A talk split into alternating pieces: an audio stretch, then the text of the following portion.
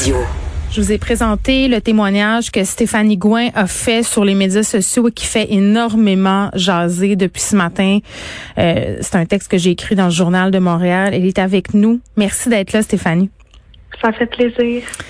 Euh, Stéphanie, suite à une agression dont tu aurais été victime dans la nuit du 4 au 5 juin, tu as décidé de partager ton histoire. Dans un long post Facebook, tu racontes la terrible soirée que tu aurais passée avec un homme que tu connaissais. Euh, on rentre pas dans les détails parce que c'est pas nécessaire ici. Là, euh, j'ai envie de te demander comment tu vas maintenant. Euh, je vais de mieux en mieux avec le temps. À chaque jour, je me sens de plus en plus guérie physiquement. Hmm. psychologiquement, c'est sûr que c'est un gros coup, mais je suis bien entourée pour passer à travers ça. Fait que ça va de mieux en mieux. Puis quand tu dis que tu es bien entourée, tu parles de, ta famille, de tes amis qui, qui sont avec toi là-dedans? Oui, ben j'ai euh, une meilleure amie exceptionnelle, puis euh, des proches euh, comme ma soeur, mon hmm. frère, qui sont vraiment là pour moi. Est-ce que c'est l'ami qui t'accompagnait le soir où tu as publié ton témoignage à l'hôpital? oui, c'est ça. Hmm. Oui, parce que c'est ça. Eh, tu as publié ton témoignage euh, de l'hôpital avec des photos. Euh, pourquoi c'était important pour toi à ce moment-là? Parce que ça venait d'arriver, de, partager ce que ce que tu avais vécu. Euh, dans le fond, je me suis dit au moment de l'agression que j'ai eu tellement peur de mourir hmm. que pendant que ça se passait, je me disais si je m'en sors vivante, faut que j'aille la force d'en parler. Hmm. il faut que j'aille la force de briser le silence parce que normalement, j'aurais eu peur, mais là, on dirait que la peur de la mort, ça m'a comme donné une force d'en parler, puis de, je me disais, si je peux être la voix qui fait en sorte que ça arrive plus ou que ça arrive le moins possible, ces choses-là, je vais prendre ma place.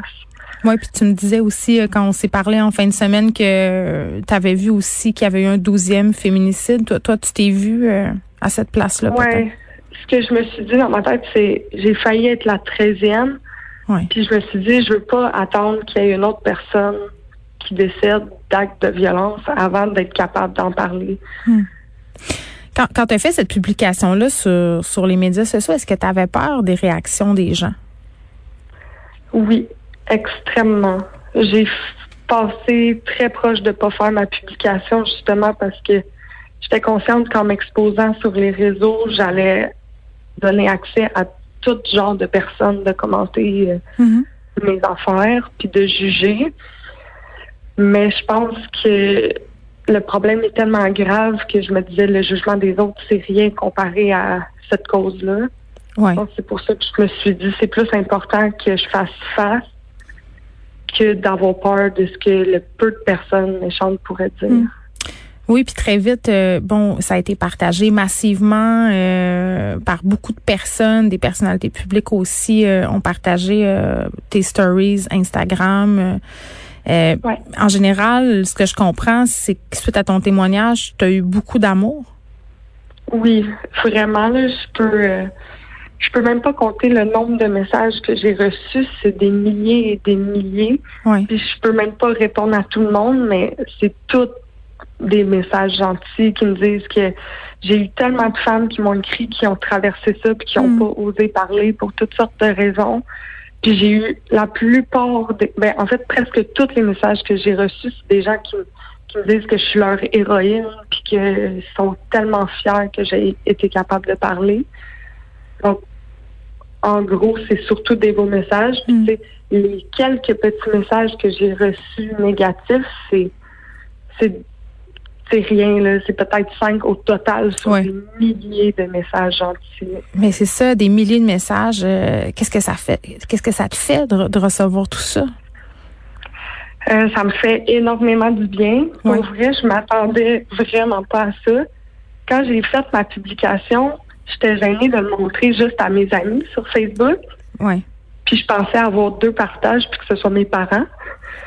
Puis finalement, ça s'est partagé, puis ça, ça, a eu un impact hmm. énorme que je m'attendais pas, mais ça me fait hmm. énormément plaisir parce que je me dis plus que ça s'est partagé, plus que le message va passer, puis plus que je réussis à sensibiliser des gens là-dedans, ben plus que je vais avoir un impact positif sur cette cause-là, je pense. Hmm. Eh, Stéphanie Gouin, tu es étudiante en, psycho. Tu as, gradué cette année, si je ne m'abuse, en psychoéducation. Euh, oui, l'année passée, dans le fond. Oui. Euh, tu te qualifies comme une fille forte, euh, une fille qui sait où est-ce qu'elle s'en va dans la vie. Tu voulais signifier, en, me disant ça, tu, tu me dis que ça peut arriver à tout le monde de vivre un épisode de violence. Oui, parce qu'il y a beaucoup de jugements.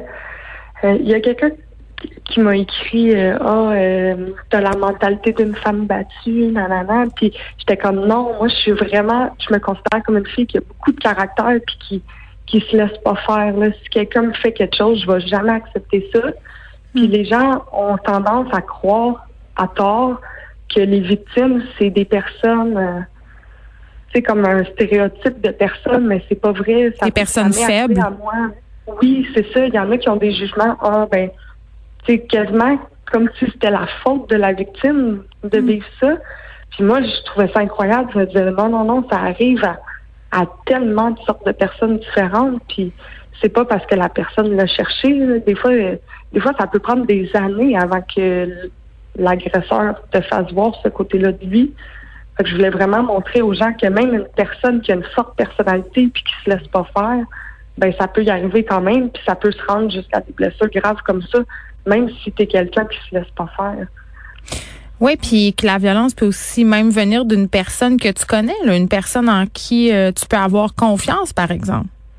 Totalement. La personne, ça peut être quelqu'un qui était là, deux jours pour t'aider, puis qui était hyper gentil avec toi.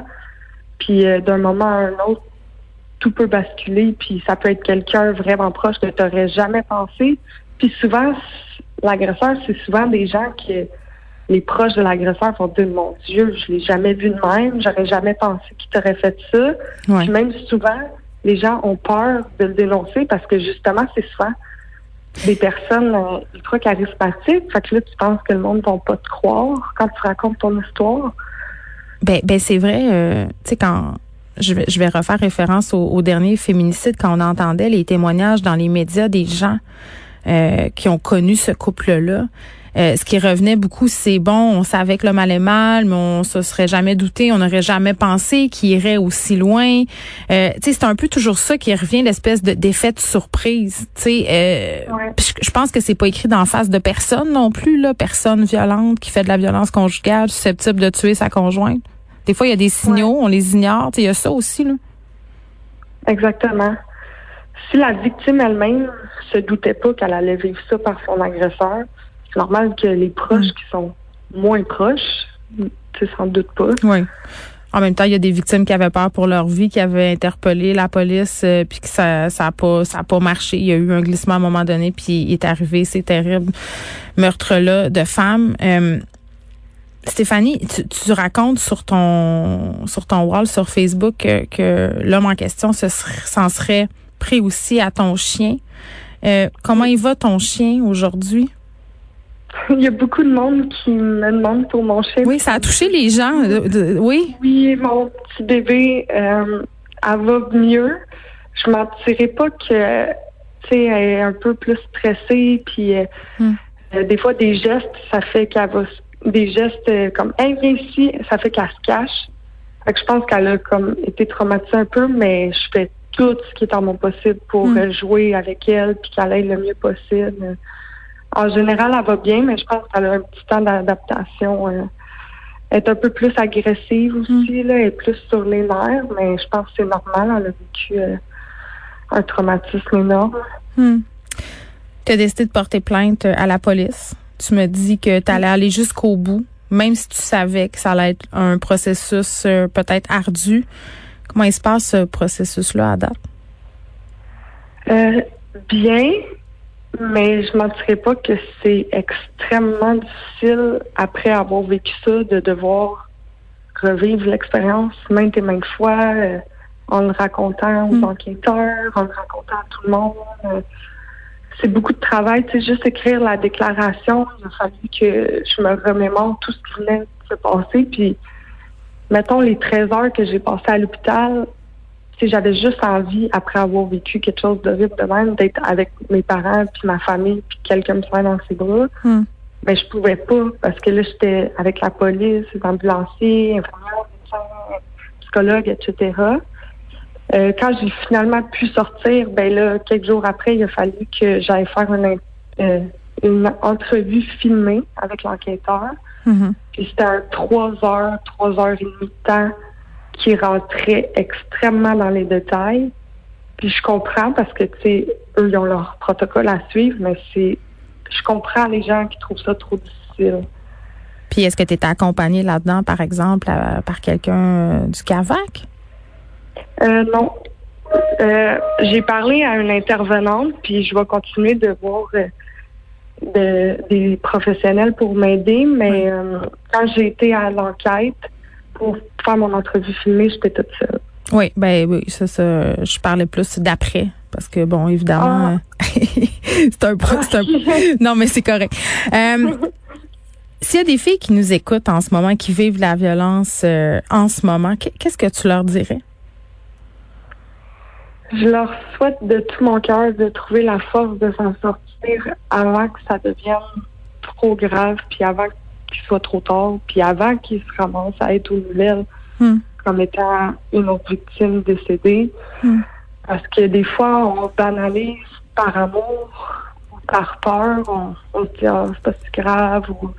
Mais n'importe quel petit signe de violence est un signe qui peut faire que ça va devenir plus grave Hmm. dans le temps, cette violence-là. Fait j'espère juste qu'au moindre signe, puis je comprends que c'est difficile parce que c'est dur quand t'aimes la personne, mais au moindre signe, aller chercher de l'aide, puis il devrait sortir de cette relation-là avant que ce soit trop tard.